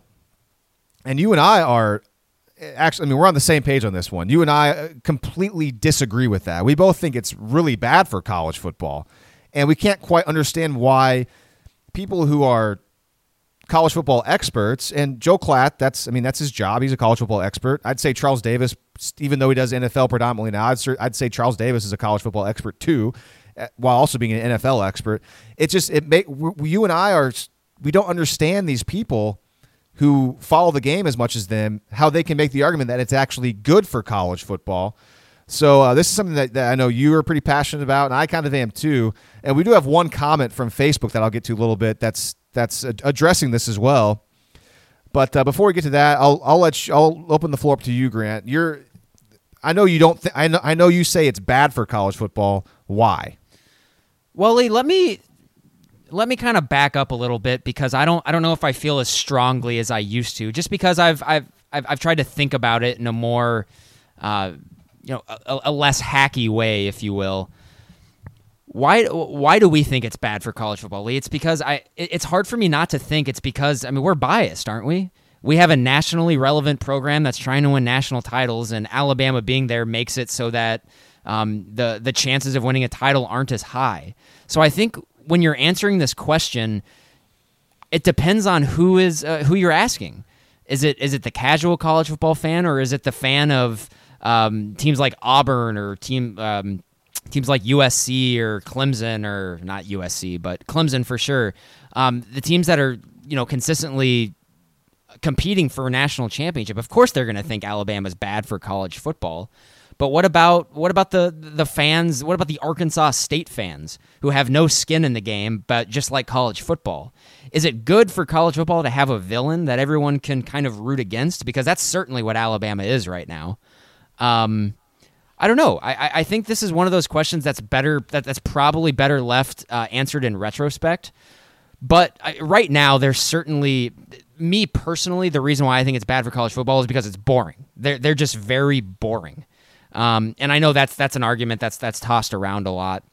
Um, and and you know it gets into it too. I think um, they're the way that they've recruited and, and sort of like the program that they built and the and the um, this system that they've built along with it. A lot of teams have really tried to replicate that, and some I, th- I think have done a pretty good job, uh, like the Georgias, the Ohio States of the world.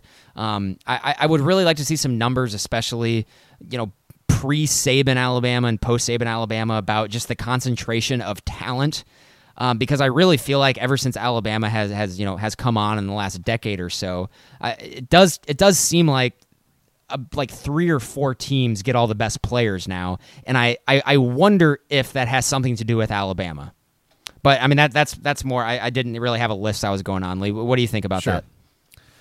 Well, I think that's that's interesting that you bring up the nuance of what side are you on? Are you uh yeah, are you like you and I and everyone who listens to this podcast, we like Oklahoma, we want to see Oklahoma win titles, or are you somebody like you mentioned Arkansas State, or you can throw I mean, it, could you throw even like a, a bottom feeding, you know, Power Five conference team? Like, what if you're a Colorado fan?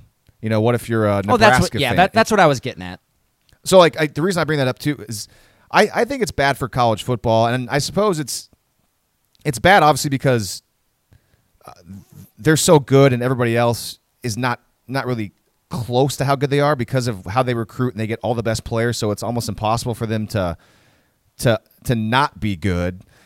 But I I suppose uh, th- this this is, this always comes back to me to my playoff stance. And the reason why it's bad for college football is because there's so few teams who make who who have a chance to win a national championship because the playoff is so small. And it used to just be two teams. So before it was like literally like, oh, Alabama's so good. So basically you have you have a chance to be the one other team to make the the BCS national championship game because Alabama is basically going to be penciled in because they're so good, which is it's horrible. You said it's boring. Now, okay, sure, there's they've added two additional teams, so there's a playoff where it's basically just a plus one. But still, Alabama being basically plugged in in the way they their schedule is. I mean, yeah, sure. I mean, they'll play like you know one tough game. It seems like at the start of the season, which didn't even happen this year, and they just kind of hope that people think the SEC is always the best, so therefore that tough SEC schedule is, is good enough, and, and they'll have their their late November bye week against an FCS team, and they'll just they'll, they'll get everything perfect. And none of these teams in the SEC, obviously, it's it's difficult for them to recruit. And yeah, every once in a while they will get beat by you know the Aub- Auburn got them you know once or twice, and uh, you know LSU got them one year and things like that. Uh, but the reason why I guess it's it's bad is because there's not more people have a chance to win at all, I guess. And yeah, if you're a team that doesn't have a chance to win at all, then maybe you don't care as much about it, and yeah, you just like to root against Alabama. But if they would extend, you know, extend the playoff and make it more teams, like how I'd like to see it, like with the, how the FCS does it and Division Two does it, and more teams make it, and Alabama has more hurdles to jump through to to make, to win a national title, then it wouldn't be a problem anymore because when there's when there's more games and there's less time to prepare, you have more of a chance of getting upset. And it wouldn't be a big deal anymore about Alabama always being there in the end because they would have to go through more hoops, and so would everybody else. But it, it, it wouldn't be a, a done deal every single year that, oh, yep, Alabama's going to be in that Final Four. Oh, yep, Alabama's going to be in that title game. And that's why it's bad for college football because they're so much better than everybody else. And for for teams that want to and, and could potentially win a national title, that one spot's already taken away by Alabama every single year, full stop. And there's three additional spots. And then now the way it's set up that there's always going to be one conference left out anyways. So it's, you know, you're, right. I mean, I'm, I'm glad you brought up uh, the, the point, you know, you know, maybe we are homers. That's why we, we don't like it. But I guess more for me too. And as I talk about this, I realize my argument probably isn't as sound as it should be on this. So I, I could see people poking holes in it, and that's fine. I guess a lot of it too is going against the argument for those who like it. The argument for those who like it seemed to be people like dynasties, right? Just enjoy the greatness. But I guess with, with Alabama, it's that it's it's easy to be great whenever all the best players want to come play for you. It's almost like you should be great every single year. And really, it's been kind of bizarre that they haven't had a good quarterback up until now. and they've still been able to win. Oh, AJ McCarron was an outstanding college quarterback. I don't know if he was an outstanding college. He was a, he was a nice college quarterback. I mean, uh, Tua Tagovailoa Tua Tagovailoa was an outstanding college quarterback. AJ McCarron was a nice college I mean, he was a quarterback. he was I a mean, Heisman finalist. Is that not outstanding? was? Yeah, really. yeah. His senior year when the Sooners beat him in the Sugar Bowl, he was a Heisman finalist. Was he not? I don't know. No, I, don't, I mean that's back when I wasn't really paying that close attention to college football. So Yeah, he had like he So- had he had one of the more efficient like passing seasons ever that year. Like he he was a really really good college player. oh, But I mean, well, but you're I mean you're not wrong. He's the he's he's the only one. The, he's the only other one in in the in the uh, in, I almost said Mike Stoops, Nick Saban Yeah. tree. So you know, I, Lee, I I think a lot of it is. I'm just going to go back to it. They're just boring. They're they're not they're not even much of an exciting team. Um, or at least they haven't been really until Tua showed up. Even when USC was going through that run under Pete Carroll, I mean that was a fun team to watch. Um, and Alabama is just like they're just the boring excellence of them. And and I've I've kind of come around. I understand the argument that Joel Klatt and, and Charles Johnson are trying to make. Charles Davis. Charles Davis, thank you. What Charles Johnson? I I, think I- he used to be a catcher for the White Sox and the Marlins back in the day. Yep, yeah. Charles Johnson. Um, I, I- I get it. The I, I understand the excellence argument, and also I, I do think that college football landscape needs a villain that we can all rally around. Um, I think just all of us really hardcore college football fans. I think we're all we are just getting tired of it being Alabama. That's all, and just the uh, you know Nick Saban is also kind of a jerk, so that's that's not fun. And I, I think people are just are just kind of tired of seeing them on their TV every day or you know over the course of the season. It seems like before the year starts, Lee, it's always just people waiting to see if Alabama is going to is going to trip up, and and you know even if they do trip up, that's not going to keep them out of anything. So it's just um, I don't know. If, if I was an Alabama Lee, I would just say get better, beat us. Um, yeah, I mean, so would I. So would I. And it, it's kind of annoying that these SEC schools that get to play them all the time. Yeah, again, every once in a while a team will get them. Like, I mean, Hugh Freeze and Ole Miss kind of had their number for a couple years. It seemed like, but it's like uh, it's kind of annoying that these other SEC teams can't. I don't know, band together and find a way to to not make it so obvious. But then again, I guess if you look at it that way, I mean, people are probably super tired of Oklahoma in the Big Twelve. I mean, you and I don't give a crap about Big 12 titles because Oklahoma wins them all the time. We care about national titles, and those don't come very much. So I guess it, it could be the same argument against it. Uh, the same argument that maybe I just used could be used against Oklahoma too. So Yeah. at, at the conference level. It'd be one of those things I'd like to see data on. I, I would I'd like to see TV ratings like historically over the course. Because I, I- I think Alabama is still is still you know a, a ratings generator. People tune in when Alabama plays, so um, it's I it's it's tough for sure. I mean, we're we're very biased. We love Oklahoma football, and and when when the best when the best program in the country is not Oklahoma, it's it's annoying to me, to be honest with you. And Alabama's been the best program in the country for a decade now, and and it's annoying. They they've been like I've said, they've been the best team in the country every single year for about eleven straight seasons. that gets old after a while. Um, but yeah, Yeah. like like I said, I mean, beat them.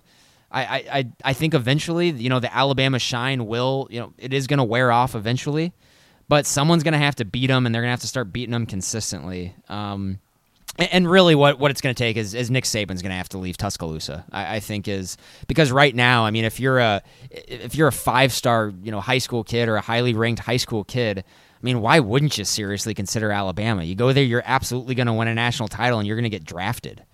So, um, I mean, that's that that's that's a hell of a pitch right there. And so, and also, Lee, just one more thought before we move on from this.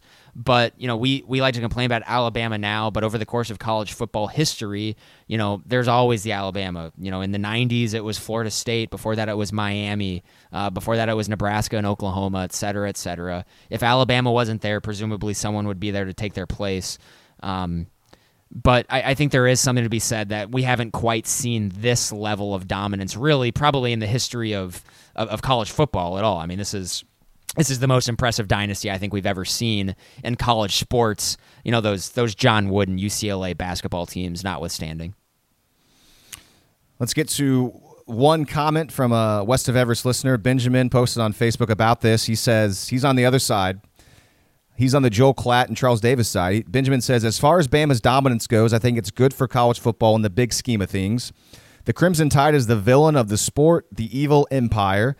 Everyone wants to dethrone them. Every team wants to be them. I think their success makes college football that much more fun because when it comes down to it, everyone wants to see Saban scowl with rage as his team loses.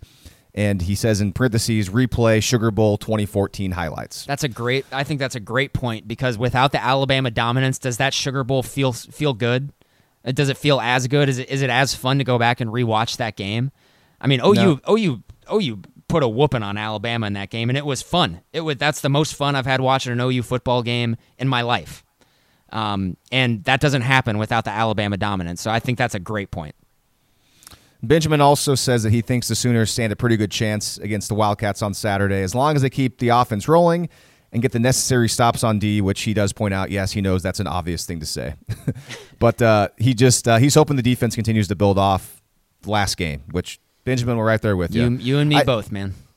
Uh, I'll, last thing I'll say on this is that I realize as I've been talking during this segment that my argument for why I don't like it is not is not very strong, and I need to do a better job of putting together my argument because I think uh, I didn't do a very good job of explaining it here. It's an emotional that's on me. argument. It is. So I mean, uh, I- it is, it is, and uh, I I'm also will acknowledge that I might be able to be um, persuaded that maybe I'm wrong about this one, and I just wanted to put that out there for everyone here to realize that's what I'm thinking right now. All right, let's do the picks against the spread. Let's try to do this quickly, Grant. Uh, Thursday, six o'clock, Baylor at West Virginia. West Virginia favored by 13 and a half points. Grant, I like West Virginia. I also do. I think they're going to re and they get uh, they're going to rebound from the tough performance. Baylor's defense is atrocious. Um, I, I I think Baylor's probably going to have some success on offense, but I think West Virginia's going to going to score a lot. Probably they're they're going to come out fired up. I think they had ten days off, so um, they're going to score a lot. Yeah, I think a lot of it stems from you know being shut down so badly by Iowa State, having all that time off, and going against a Baylor team who does not play a whole lot of defense. Granted, Baylor's offense is, is okay, but I think West Virginia's defense has actually improved this year. So I think Baylor's got an offense that a, a decently competent defense can slow down enough to win by two touchdowns. And I think West Virginia's offense is pretty good, and they're going to want to sh- bounce back in a big time way from the Iowa State game. Iowa, Penn State in Happy Valley. Penn State favored by six and a half points. I went back and watched Penn State's most recent game against Indiana. I've seen a little bit of Iowa. I was trying to get a feel for this game. I don't have a great feel for it, but it's a force pick, so I'm just gonna I'm gonna lean Iowa Grant plus six and a half. What about you? I'll lean Penn State just because Iowa is is very limited on offense. Even though I I, I really do think Iowa's defense is is outstanding, um, but they're uh, Nate Stanley is so limited, um, and unless Penn State really turns the ball over, I, I don't I don't know how Iowa is going to score enough, and I think Penn State's going to be able to score at least three or four touchdowns. Um, I, I lean Penn State, although it wouldn't surprise me at all if if Iowa plays well. All right, so we're on opposite sides of that one. Next game, the largest or the the is, okay, let me get this right. Is the world's largest outdale cock out my gosh, I'm butchering this. Do you want to give it a shot? The world's largest outdoor cocktail party. That's it. That's it. I uh I messed that up badly. Georgia, Florida, in Jacksonville. The Bulldogs favored by six and a half points. This is at two thirty on Saturday. Grant, I like Georgia in this game. I also like Georgia. I think I think this is going to be one of those games that's close for like a while, maybe for a half or three quarters. Uh, but then Georgia kind of pulls away in the in the fourth quarter, wins by wins by two scores. Not a blowout by any by any you know means, but uh, I think Georgia's going to win by like ten. there's a lot of reasons why I like Georgia, but one under under uh, reason why is that this game being neutral site. I think Florida at home is a lot better than Florida away from home, and we all know that Georgia travels really well.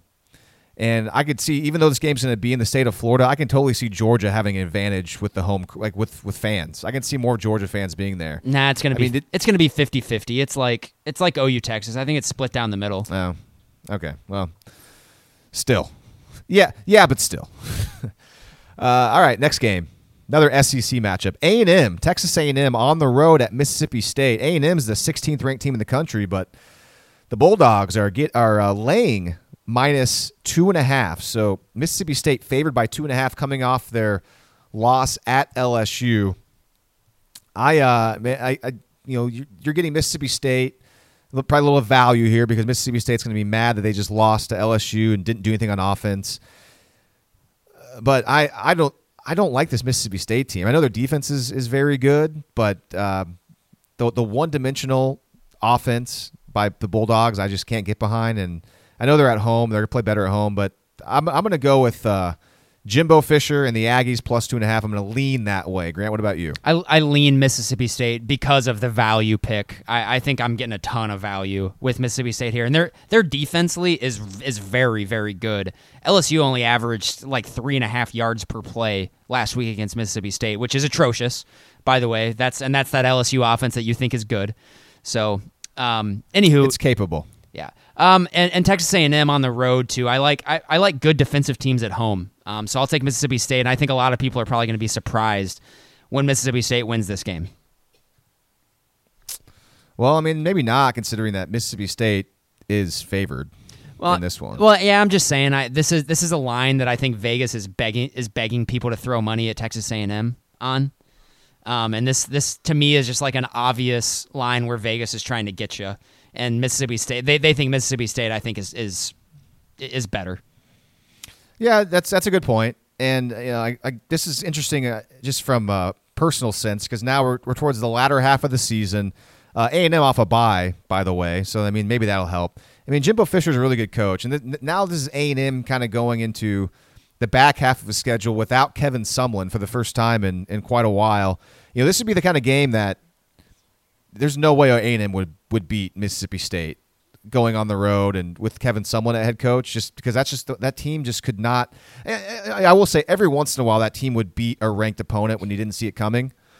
But Mississippi State ain't ranked, and you I just with Jimbo Fisher, I guess the point is, is I'm a lot more confident in A and M now, and, and, we'll see. You know, may, maybe it was just a Texas A and M thing, and you know the last half of this season is going to be like it has been the past four or five years for A and M, and they just go eight and seven and five, eight and four again or whatever. So that's another kind of just since I've been around A and M a little bit more than I would have liked. So uh, I'll I'll lean with the Aggies. You're with Mississippi State. Final game: Washington State at Stanford. And uh, Washington State coming off a big time emotional win over Oregon. Stanford is favored by three points.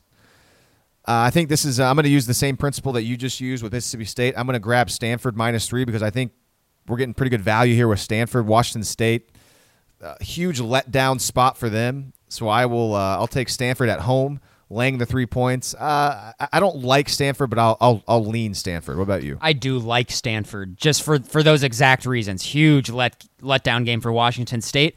Programs like Washington State, they're the type of they're the types of programs who are very susceptible to letdown games. Um, I, and I, I see it happening here. I, I like Stanford quite a bit, actually. All right. Last week, by the way, I didn't say this at the top, but Grant and I were both three and two last week. So we had a winning week a week ago. Uh, you're 18 and 17 for the season. I'm 17 and 18. So we're just we're just kind of hovering right around 500. So I mean, not terrible, not great, just right around 500.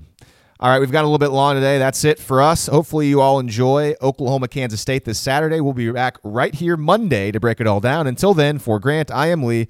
This is West of Everest.